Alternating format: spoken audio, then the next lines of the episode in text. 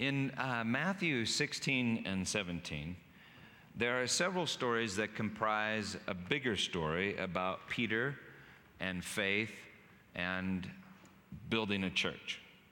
We've already preached a couple of sermons on this section of Scripture and discussed uh, sort of our dreams for the, the sanctuary. So I'd like to remind you of those messages and then keep going, okay? In Matthew chapter 16, verses 13 through 20, Jesus in, sits in front of the gates of hell in Caesarea Philippi. Remember, remember that? And uh, he asks the disciples, Who do men say that I am? Peter says, You're the Christ, the Son of the living God. And Jesus says, You're rocky, and on this rock I will build my church, and the gates of hell shall not prevail against it. Then Jesus reveals that he will die and Peter rebukes Jesus because how's he going to build the church with a dead Messiah? And Jesus says to Peter, Get behind me, Satan. You are not on the side of God, but you are on the side of men. Peter obviously doesn't know how Christ's church will be built. Then Matthew 17, 1 through 13. After six days on the seventh day, Jesus takes Peter, James, and John up a mountain where he's transfigured. Metamorphao. That's where we get the word metamorphose. He shines like the sun as he stands next to Moses and Elijah. Totally flummoxed and discombobulated, Peter says, Shall I build uh, three tabernacles? So he's trying to build the church. But he doesn't know how. And he doesn't know exactly what it is. A voice booms from heaven This is my beloved Son. Listen to him. But we understand Peter. He sees something thoroughly astounding and he thinks he's got to do something about it. And so, what does he see? Remember, we showed you this slide. What Peter sees, he sees the Superman, he sees the Son of Man, he sees the God man, he sees the judgment, he says, he sees the, he sees the Word that creates all things uh, on the seventh day where everything, everything, everything is very good. In, the words of God in Scripture, Revelation 21 5, Peter beholds that God in Christ Jesus makes all things new. He sees that God is better than you thought. The love of Jesus is deeper than you know, and the Spirit is everywhere working the wonders of mercy. He sees what I believe we as a church are called to preach. Well, what do you do with such an incredible, astounding vision? Instinctively, Peter wants to build a tabernacle. Many of you remember that when the manifest presence of God was revealed to Moses on the mountain as a bush transfigured by fire, and then as a pillar of fire that temporarily transfigured Moses, you remember that God had Moses build a tabernacle a tabernacle. The, the presence of God would appear above the, the mercy seat on the Ark of the Covenant in the sanctuary behind the veil, which separated the manifest presence of God from dirt, decay, bodily excreta. And so the high priest went through elaborate rituals to cleanse his soul of sin and his body of dirt before he entered the sanctuary behind the veil. We naturally think that something that holy needs to be protected from dirt. But maybe the dirt needs to be protected from the holy. I mean, I mean, it wasn't God that was in danger, it was all these people made of dirt. Well, Jesus transfigures on the mountain, and Jesus transfigures for us. You know, most of the Christian church, the Roman Catholic Church, the Eastern Orthodox Church, and much of the Protestant church believe that the communion bed actually transfigures or metamorphoses uh, into the body of Christ. It's often called the doctrine of the real presence. The Roman Catholics call it the doctrine of transubstantiation. People in my Presbyterian church say Christ is spiritually present which often means um, not really very present. in, in many um, churches, American, from Anabaptist, maybe Baptist backgrounds, the host, the bread and wine, was really just considered to be bread from Safeway and, and the wine, uh, wine from Tipsy's and nothing more. But for me, it's much more. I can't comprehend it. I can't manufacture it. I can't control it, but I've observed it. I know from experience that communion wine burns Satan like fire. I've listened to stories of visions and even experiences here, even in this place, wherein the bread uh, took on very unbread like characteristics, like that of a beating heart. I remember one gal years ago who couldn't swallow the bread until she prayed, Okay, Jesus, you can come in. Well, I'm just asking when Christ transfigures, when the glory of God is revealed, what do we do with it? I find it fascinating that we either deny the transfiguration or we build tabernacles. This is a tabernacle from a Russian Orthodox church. Uh, it's built to contain the host, the communion bread and the communion wine. This is a tabernacle from St. Martin's uh, Catholic Church in, in Belgium. I mean, that's a nice tabernacle, isn't it? This is a monstrance. Uh, a monstrance is used to display the consecrated communion wafer. This is a cardinal carrying a monstrance which contains the communion. The, the green cloth in his hand is called the veil. It keeps him from touching the monstrance, which touches uh, the host that is the communion wafer. In Roman Catholicism, it's a common practice, a practice of devotion, uh, to sit in what's called the adoration of the host, wherein a believer sits in silence before the communion bread in a monstrance or a tabernacle, and that makes some sense. Because, like we said last week, um, God says to Martha, one, or Jesus says to Martha, one thing is necessary. And God says to Peter, This is my beloved Son. Listen to him. Even Baptists do this. They keep the holiness in a tabernacle, a thing they call the church. I remember being shocked when I first started preaching. Uh, the very same people that would tell me dirty jokes in the parking lot were the very ones that would get most upset with me for even alluding to anything that they considered dirty in the sermon inside the church. Why? Because inside the church was holy and the dirt belonged outside in the parking lot. Or at least that's what they thought. So Peter sees the body and blood of Jesus transfigured on a mountain and he wants to build a tabernacle to keep the glory safe from the dirt. Or maybe the dirt safe from the glory. Peter sees the Superman.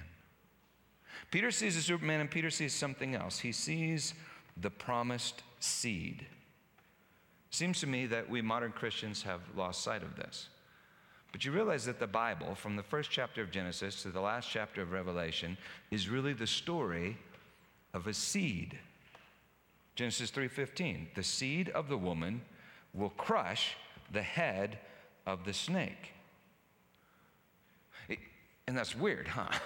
but, but the seed of the woman, and you got to think, how seed in a woman, that's weird. But, but the, the seed of the woman is not all of the women's children, because in chapter 12, we find out that Abraham carries the seed, and yet the seed is smaller than all of Abraham's descendants, for Isaac carries the seed. And then Jacob, who becomes Israel, carries the seed. And then uh, Judah carries the seed, but it's smaller than Judah, smaller than the Jews, because David carries the seed and Solomon carries the seed. Wickedness increases. All men are lost until the promised seed is revealed.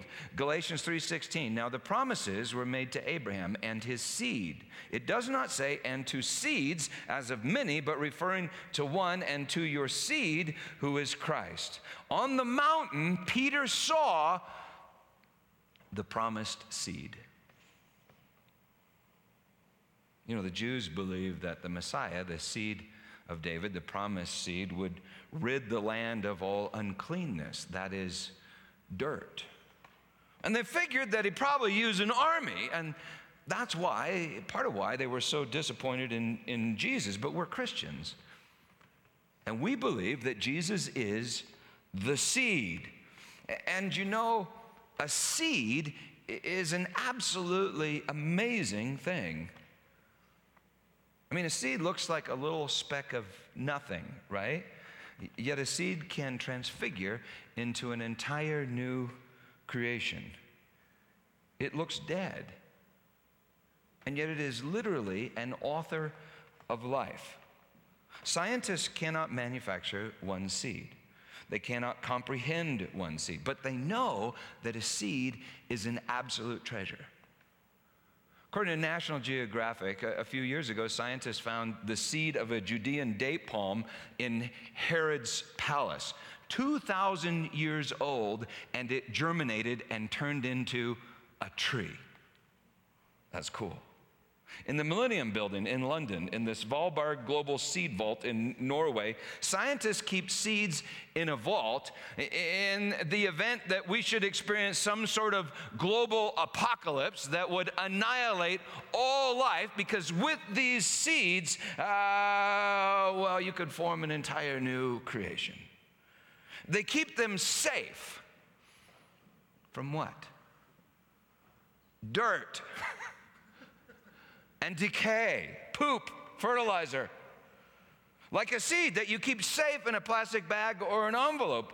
Like bread and wine, safe in a golden tabernacle, like Jesus safe on the Mount of Transfiguration. Well, as we preached in November, Peter is not supposed, he's not supposed to build the tabernacle, a sanctuary. And I believe God has told me that I cannot build this sanctuary. But like I said in November, I think I am and we are supposed to sail the sanctuary somewhere. We're supposed to take our faith beyond these walls? Well, in Matthew 17, verse 14, Peter, Jesus, James, and John have just descended the Mount of Transfiguration, descended from the Mount of Transfiguration into the valley. They've descended from a taste of heaven into the belly of hell, and it appears that the gates of hell are prevailing. Okay, now our text at last, all right? Matthew 17, verse 14.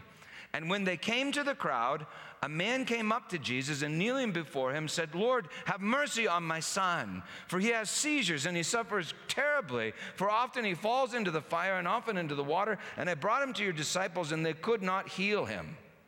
As we'll soon find out, and as Mark makes abundantly clear in his gospel, this boy has been afflicted with a demon from his childhood. The disciples uh, appear to have been casting out demons now for a couple of years because in Matthew 10, Jesus gave them authority over demons and sent them out. But these nine disciples in the valley, for these nine disciples, this demon will not leave. Verse 17, and Jesus said to them, O faithless and twisted, perverse, perverse generation. I mean, dang, I, I mean, I get that they're having a hard time, but why perverse? And Jesus answered, O faithless and perverse generation, how long am I to be with you? How long am I to bear with you? Bring him here to me. And Jesus rebuked the demon, and it came out of him, and the boy was healed instantly. Then the disciples came to Jesus privately and said, well, Why couldn't we cast it out? And he said, Because of your little faith. He already said that generation was faithless. That's no faith. Now he seems to say the disciples have little faith. Remember in Mark 2, he saw impressive faith? We, we preached on it. That was the faith of the four guys that brought their, their, their friend, the paralytic, uh, the four friends that removed the roof. Remember that uh, Roman centurion in, in, Matthew 8 preached on this too, I, I think, had, had marvelous faith. Jesus marveled at his faith and paralysis was removed from the centurion's servant. It was kind of troubling because Jesus says, I haven't found faith like this in all of Israel. And it was in a Roman centurion. And then in chapter 15, we preached on a little while ago, Jesus finds mega faith, remember, in a Canaanite woman, and a demon is removed from her daughter. Perfect faith, well, perfect faith has got to be Jesus.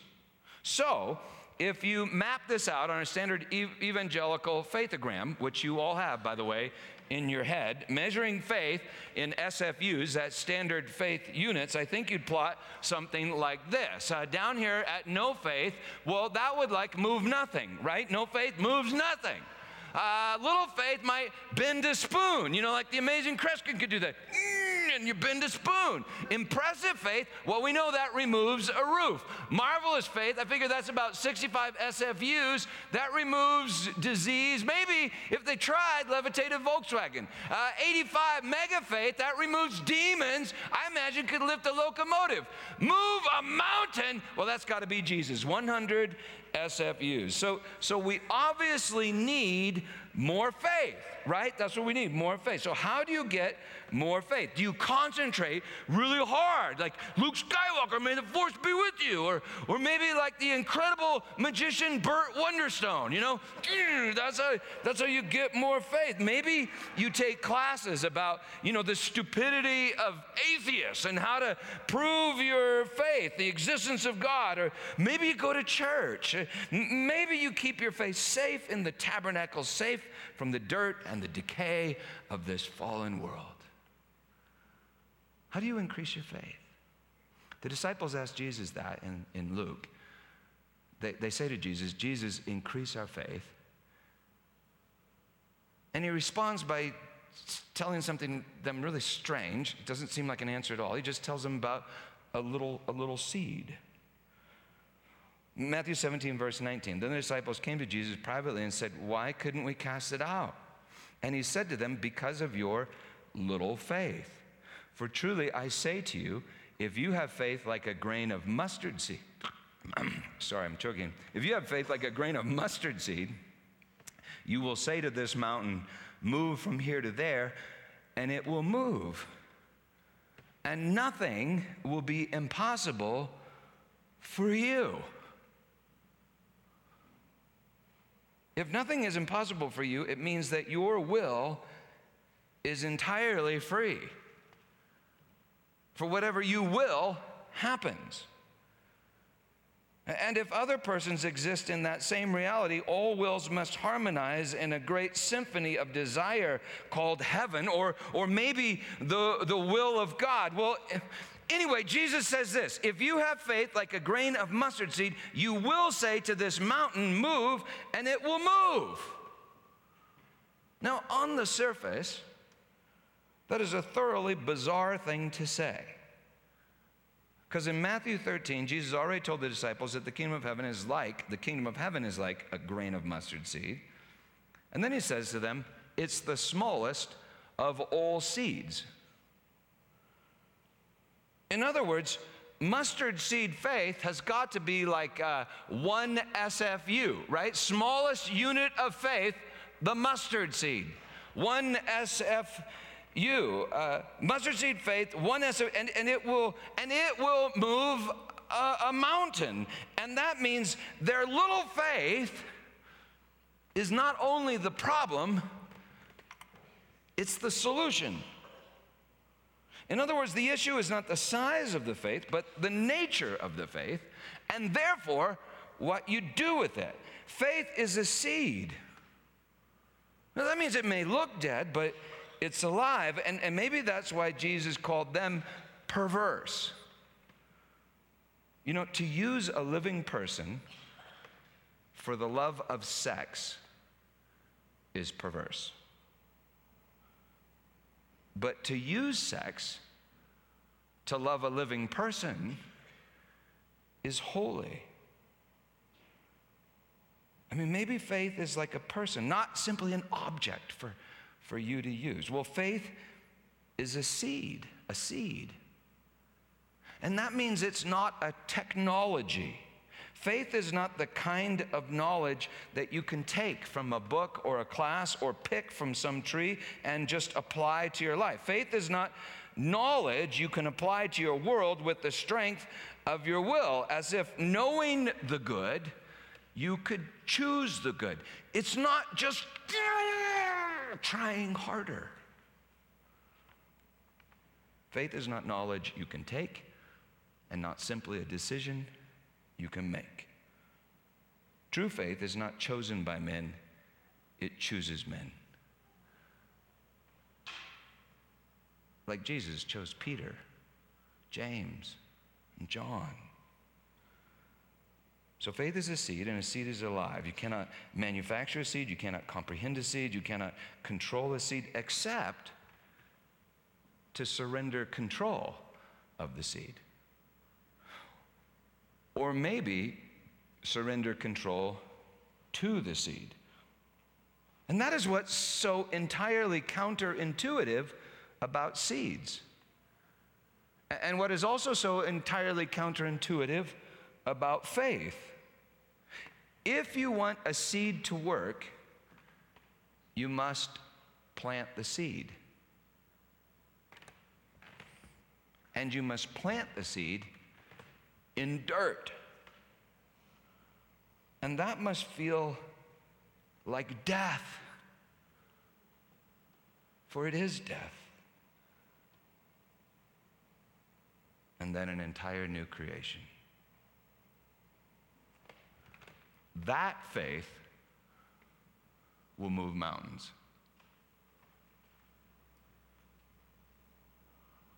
In Matthew 13, Jesus says, The kingdom of heaven is like a grain of mustard seed that a man kingdom of heaven that a man took and sowed in his field. It is the smallest of all seeds, but when it has grown, it is larger than all the garden plants and becomes a tree, so that the birds of the air come and make nests in, in its branches. Hebrews 11:1. 1. Faith is the substance of things hoped for, and I think we all hope for heaven. But if we have a slice of heaven, what do we do with it? We, we hang on to it and protect it from hell.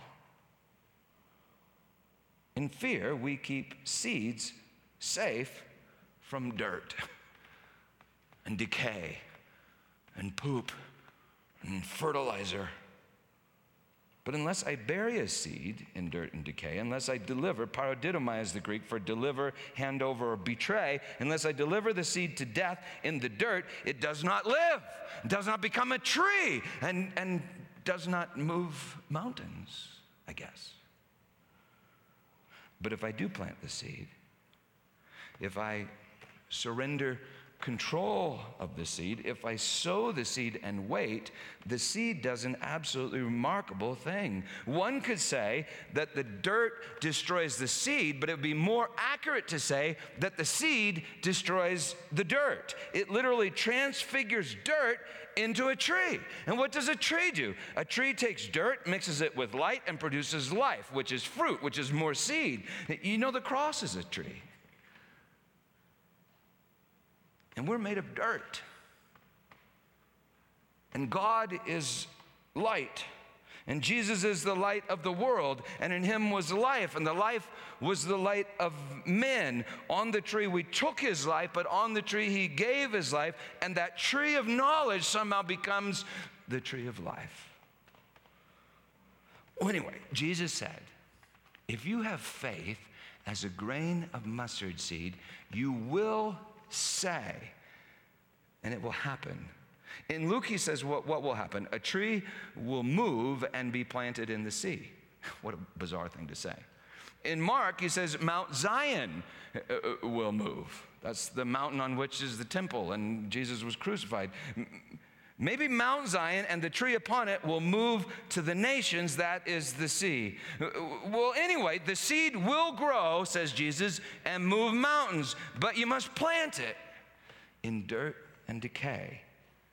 And that must be incredibly distressing, for it feels like death. Next verse. As they were gathering in Galilee, Jesus said to them, The Son of Man is about to be delivered, paradidomai, into the hands of men made of dirt, and they will kill him. And he will be raised on the third day, and they were greatly distressed. So faith is like a mustard seed. The kingdom of heaven is like a mustard seed, and Jesus is the seed, the promised seed.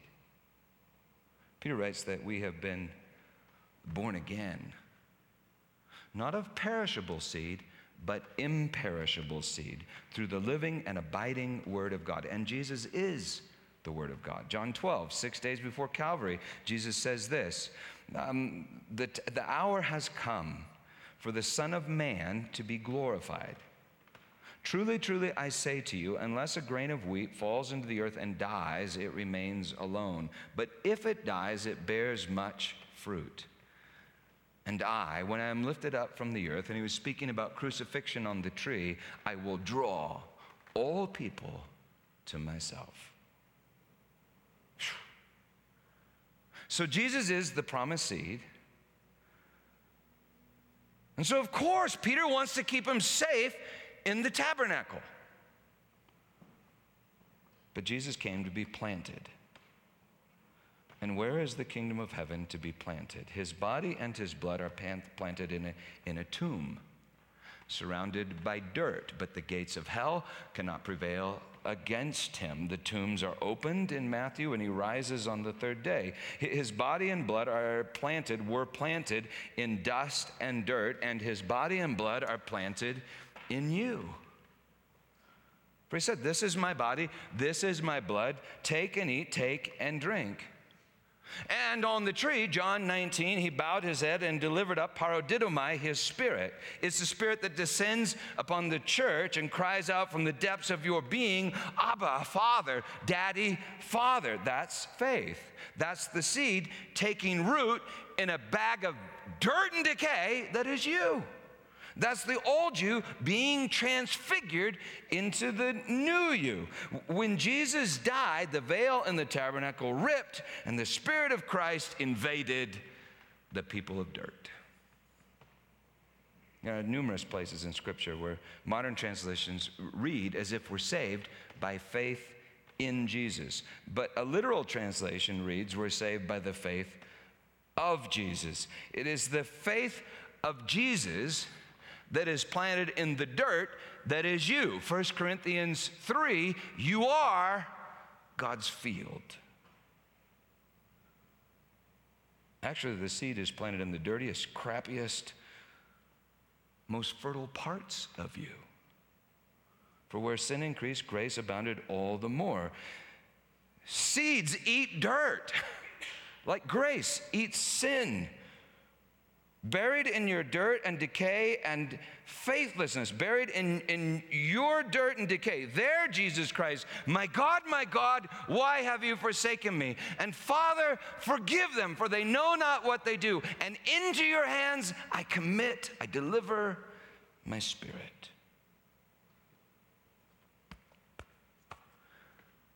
That's where Jesus has faith.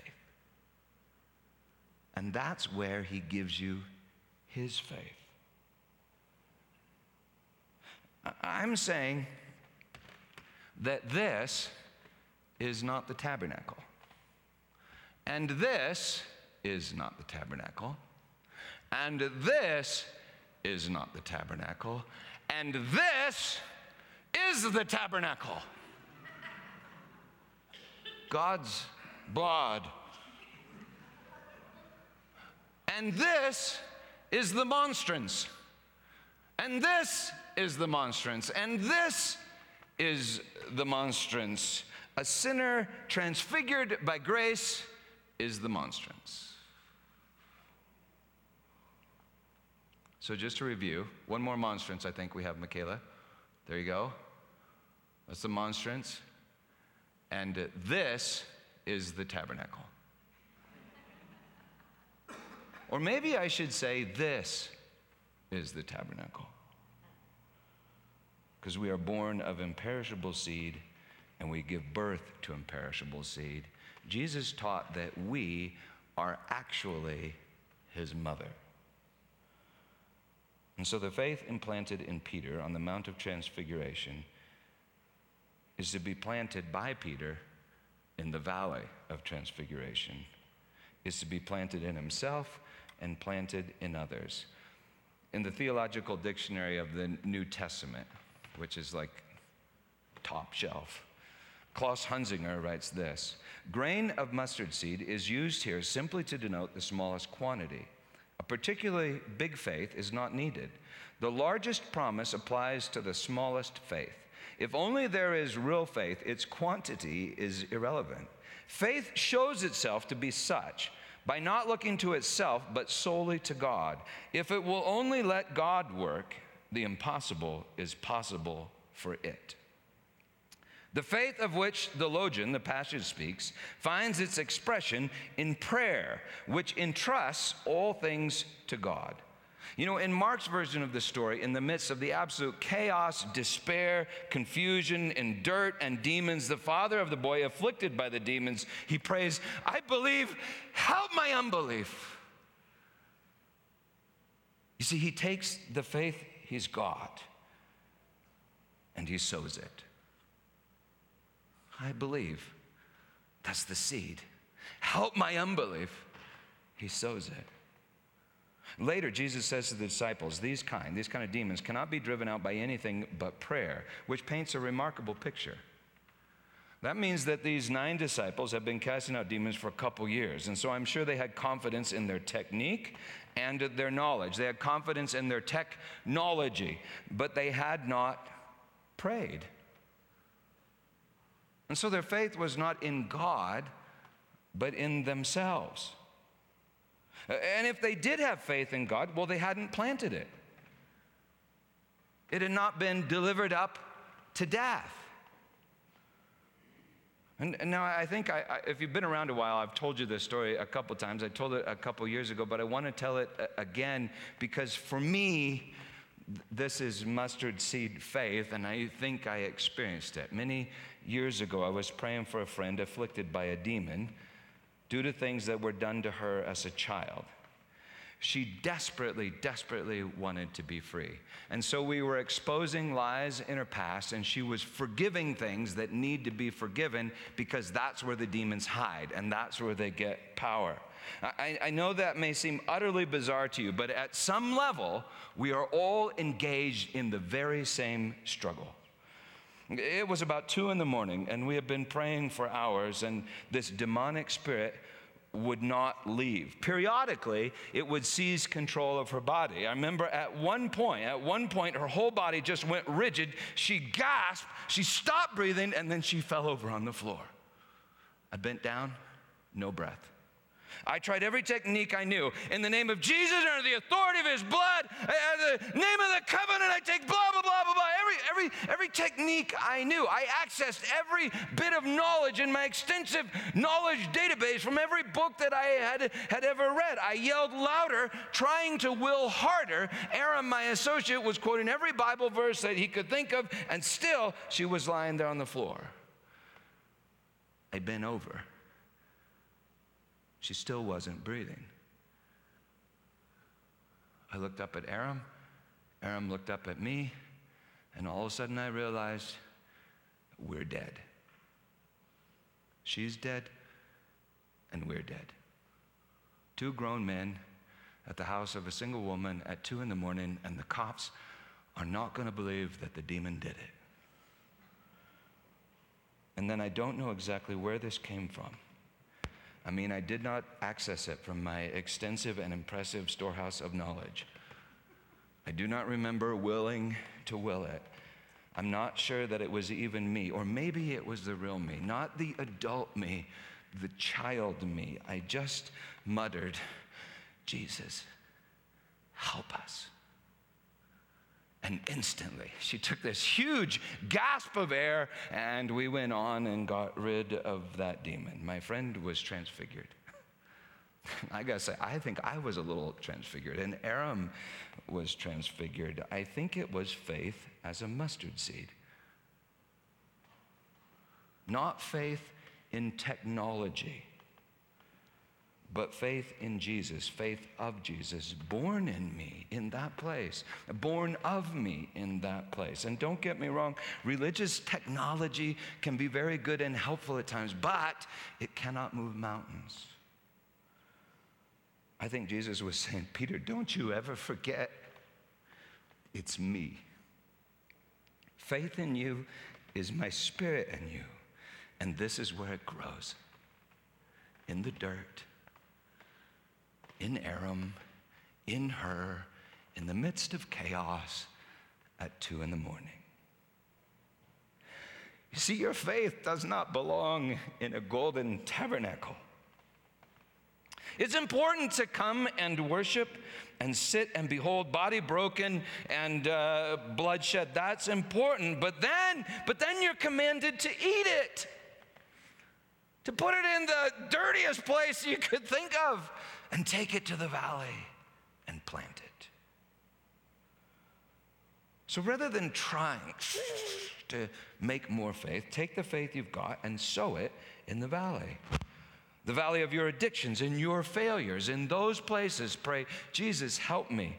Take the faith you've got and sow it in the valley of your own bitterness and your resentment. Say, Jesus, in your name, I forgive as you have forgiven. Take the faith you've got and sow it in the valley of your neighbor's poverty and doubt and fear and sorrow. As you are, love them as they are. Don't be afraid to sow the faith you've got. You may feel like it's dying. And you may feel like you're dying, but it's a seed. Now, that means it may take a couple thousand years to germinate, but the seed is eternal, imperishable, and indestructible. You know, I think I have a fair amount of faith for dealing with demons, but I don't think I have much faith for dealing with taxes finances, church programs. And remember, Jesus said, You are Peter, you're rocky, and on this rock I will build my church. Next verse. When they came to Capernaum, the collectors of the half shekel tax went up to Peter and said, Hey, does your teacher pay the tax? Now, this was a tax levied according to the Old Testament to build uh, the, the tabernacle, now the temple, what Peter thought of as church. Remember Peter's psychology here. Peter said, uh, Yeah, he pays it. And when he came into the house, Jesus spoke to him first, saying, What do you think, Simon? For whom do the kings of the earth take toll or tax? From the sons or from others? And when he said, From others, Jesus Jesus said to him, Then the sons are free. However, not to give offense to them, so they think they were tightwads and we don't, you know, whatever. Go to the sea and cast a hook and take the first fish that comes up. Remember that Jesus calls Peter uh, Simon, son of, of Jonah? And Jonah was caught by a fish, descended into hell. Now Peter will catch a fish and find treasure there. Take the first fish that comes up, and when you open its mouth, you will find a shekel. How bizarre. Take that and give it to him for me and for yourself. As far as I can tell, this was Jesus' only fundraising program. Now, the Old Testament is just packed with details, explicit details, packed with ecclesiastical technology regarding tithes, sacrifices, offerings, and taxes. But Jesus says, Peter, I want you to go to the fish, cast a hook into the sea, and the first fish you take up, not the second or the last, the first fish you take up, open the mouth, and there you'll find a shekel. That was the exact amount, the exact amount needed for the tax. I'd be like, oh, could we, you know, get a couple shekels? Uh, but no, exact amount for the tax. Tax on a building that would soon be rendered obsolete and destroyed by Romans because God in Christ Jesus was building a new tabernacle with living stones, sinners transfigured by grace. Peter could not build it, but God would build it through Peter. That would not only involve demoniacs, it would involve taxes, finances, and, and even church programs, but it would all be built with faith as a mustard seed. So, how do you build Christ's church? You don't. He does with mustard seeds. Christ Church is built with mustard seeds, as is an entire new creation. Mustard seeds planted in guys like Peter and you. Imagine how Peter felt casting that hook into the sea. I mean, he's a fisherman, right? He had the technology. In all his years, I bet he had never found a shekel in the mouth of, his, of a fish. I bet he's, he's got to be thinking to himself, Peter or Jesus, this is stupid. But, but he does it. I mean, I bet he died a little bit. And then he lived a lot. Remember, Jesus had said to, to Peter, I'm going to make you fish of men. And it was in the mouth of those men that Peter found the resources that the church would need. On Pentecost, Christ and Peter, faith and Peter caught about 3,000 fish, and they shared everything in common. It was the tabernacle filled with the glory of God. It was people transfigured by grace. The church and the gates of hell could not prevail against it. Well, like I said in November, I think we've been to the Mount of Transfiguration and seen that Jesus always wins. He always wins. Even when he loses, he wins. Especially when he loses, he wins. But we're not supposed to keep that faith in a stone tabernacle or sanctuary. We're called to take that faith and sow it in the valley. It may feel like death at times, but God will provide just what's needed, not more and not less. So I've tried to, to not make things happen because I can't build the sanctuary. But instead, I've tried to receive what is happening because God builds the sanctuary and provides treasure in the mouth of fish. He provides through you, through all of you. And many of you behind the scenes in ways that people don't see but last year, Chris Fuller, or that's last summer, Chris Fuller came to me in a way that I could see. And he said, Peter, I think I'm supposed to help the church get organized, to care for itself, and to spread this message beyond these walls. In December, the board hired Chris to do two things. Number one, direct the organization of the sanctuary. And number two, direct the organization of something we're calling the sanctuary abroad. It's an increased internet presence, books, blogs, materials, downside up videos to take the message beyond these walls and pastor people that are not physically present in this place. Two months ago, Kathleen Kegel uh, came to me and, and to the board and said, Hey, I'm available to pastor. You know, Kathleen's an ordained Presbyterian pastor. She's been really pastoring us as a volunteer for years. And so in December, the board hired Kathleen part time to work as pastor of community life. Kimberly Waning has been doing that and helping me since uh, Andrew had resigned, helping me with the sermon transcriptions. Kimberly will still work with missions and some groups, but will have more time to work on Sanctuary Abroad with me and our new Sanctuary Abroad committee chaired by by Matt. Ben Sullivan recently came back on staff to oversee media for the sanctuary and the sanctuary abroad. And the worship search committee is looking for a permanent part time worship leader. Francis, Dee Dee, Angie, Susan, Jess, Glenn, Michaela will keep doing what they've been doing, and we're doing it all within the parameters of our budget. As God sends, sends fish with, with resources in their mouths. I'm saying that I think we're sowing the faith that God has given to us and we're looking to God to provide. And at times it may feel like we're dying, and one day we will all die, but faith, Christ's faith, transfigures all things. While it remains in the stone sanctuary or a gold tabernacle, it transfigures nothing. But when it is planted in the soil of your heart, and when you plant it in the soil of the hearts around you, it transfigures all things from people to temples to taxes and even fish. You know, Jesus said, faith as a mustard seed will move this mountain.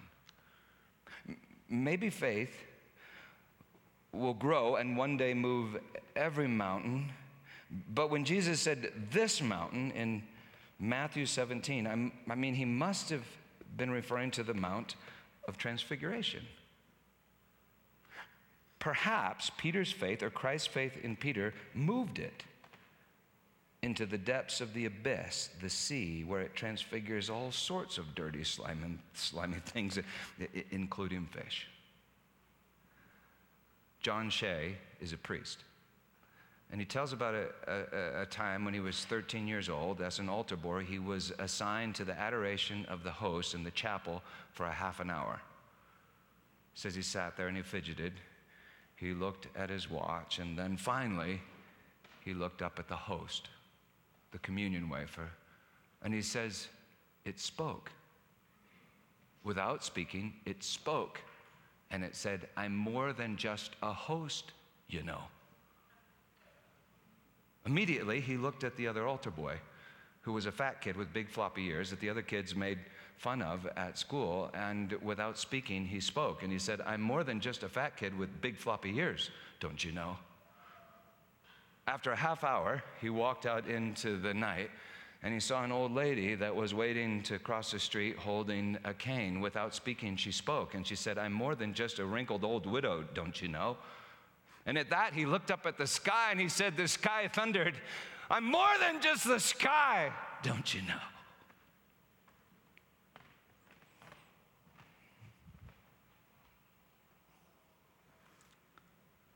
And on the darkest of all nights, the seed took bread and he broke it, saying, This is my body given to you, don't you know? Take and eat. And in the same manner, he took the cup and said, This cup is the covenant in my blood, poured out for the forgiveness of sins. Drink of it, all of you, my blood. Don't you know? And so we invite you to come to the table. We invite you to tear off a piece of the bread, uh, dip it in the cup, and place it in your mouth and swallow it into your gut because you see, um, you are more than dust. Don't you know? Amen. You know, uh, I have worked at some really big churches. I mean, President Reagan's church and other churches out in California, and I was the pastor of a really big church, and I love big churches. Big churches are great, but sometimes I go, God, the sanctuary's little. I mean, it feels like like a speck on my finger. And as I was, we were singing that song, I felt like God was saying, Well, Peter, look again at that speck. Is that a speck of dirt? Or is it a seed? I think we're a seed. And we're supposed to be planted. And that's scary because that means you really don't know kind of what's going to happen. and I don't exactly know what's going to happen, but we have a really great board. And our board's been praying and thinking, and uh, uh, in December, they made this decision to um, change kind of the way we're structured. And you know, we went through some significant change with uh, Andrew and Michael resigning, which allowed for a whole lot of re configuring. And so, uh, like I mentioned in the sermon, we've hired some part time people. We're looking for one more part time person. And I'm going to have them come forward right now, along with some of the other staff. And I, I want us to sow them, okay? which is scary because seeds that are sown die, but they, they rise from the dead. So, Kathleen, come on up here. And uh, actually, all of us are, are the seed, but let's sow ourselves, okay? So, this is Kathleen. This is Kathleen Kegel. And this is Chris Fuller that I spoke about in the sermon. Yeah, you can come up here. And then maybe um, is Kimberly out there and Ben and uh, any other of the staff? You can come forward too. Kimberly um, and let's see, there's Ben and Frances was somewhere, but she, she's always doing something. So oh, there she is. And Susan, why don't you come forward? And what I want us to do is just, is just pray. We're going to pray for them and commission them, all right? Especially these two, which, which are new. But also let's pray for us that we would, that we would uh, sow ourselves our true selves, okay? And that uh, God would have his way with us. So, will we pray? And then I'll benedict you, okay? And the Broncos will win. All right, okay. so, Father, I want to thank you so very much for the sanctuary. I just, Lord, I, as I was thinking about praying over Kathleen and Chris, I thought, gosh, I want to pray over everybody. There's so many incredible people here that have given so much in such unique um, and varied ways. And Lord God, I know the sanctuary, there are people that I connect with on online that watch videos and uh, folks that. Um, read things that are written here, connect um, from abroad as people up in in Evergreen. Lord God, I, am not even sure exactly what it is. It feels little to me. But Lord God, may we be your seed and may you plant us for your purposes and for your glory. Lord God, I want to thank you for Chris, the incredible story that you're writing in his life. I thank you for Sarah. Like I said last night, I thank you for his mom, the faith that's been placed in him through his mom and through the work of your spirit in his story.